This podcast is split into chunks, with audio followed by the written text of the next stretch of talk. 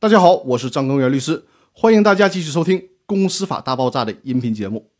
大家听到这期音频的时候，其实我人已经在新疆了，因为我从十九号开始休假，从沈阳去新疆自驾游。但是呢，又不想耽搁音频的更新，所以说提前录制好了这段时间的节目。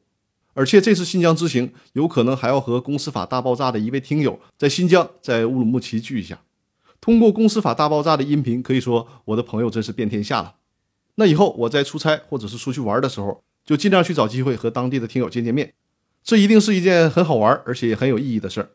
那好了，闲言少叙，我们开始今天正式的音频节目。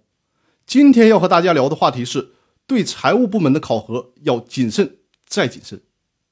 非上市公司股权激励实操手册》这本书当中提到，制定股权激励的考核标准要划小经营单位并单独核算，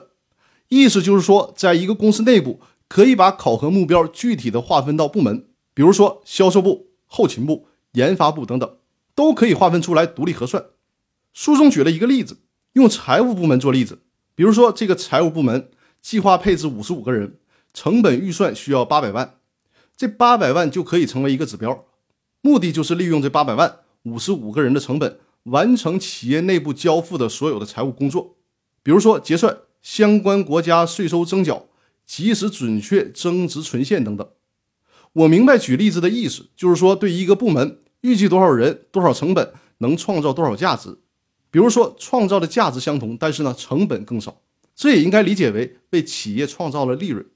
这个观点我是赞同的。但是呢，我想补充和提示大家的是，对于财务的激励和考核一定要非常谨慎。比如我们可能普遍认为，对财务的考核要看财务这一年为企业省了多少税。这是财务的重要考核指标，但是这个问题却值得我们企业家去深思。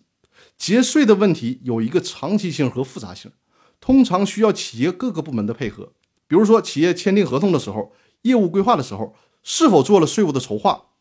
如果前期没有税务的筹划，把所有的问题通通扔到财务，让财务节税，这是不现实的。这么做往往只能逼着财务去做假账，这是很多企业都存在的问题。不懂得税收筹划，认为节税就是财务自己的事儿，这是非常错误的。还有就是以节税少交了多少税为考核指标，大家可要知道，财务今年为你节省的税，或者是少交的税，很可能造成明年或者之后的某个时间点上，你需要支付大量的税费。比如今年你节省了十万元的税，可能会在之后需要一百万的成本才能补回当初节税而引发的相关问题。所以呢，借着书中的这个例子提示一下大家，针对财务部门的考核标准与其他部门是非常不同的，可以说是公司当中最特殊、最不好考核的部门。大家在这个问题上一定要谨慎考虑，多下功夫，要寻找专业的财税规划师，帮助企业设计税务部门的激励方式和公司整体的税务筹划方案。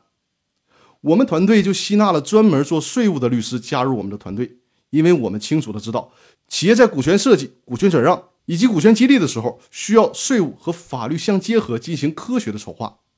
那如果你的企业有税务和法律方面的问题，也可以按照我专辑简介里的联系方式与我取得联系。那好，我们今天的分享就到这里，更多的内容我们明天继续。谢谢大家。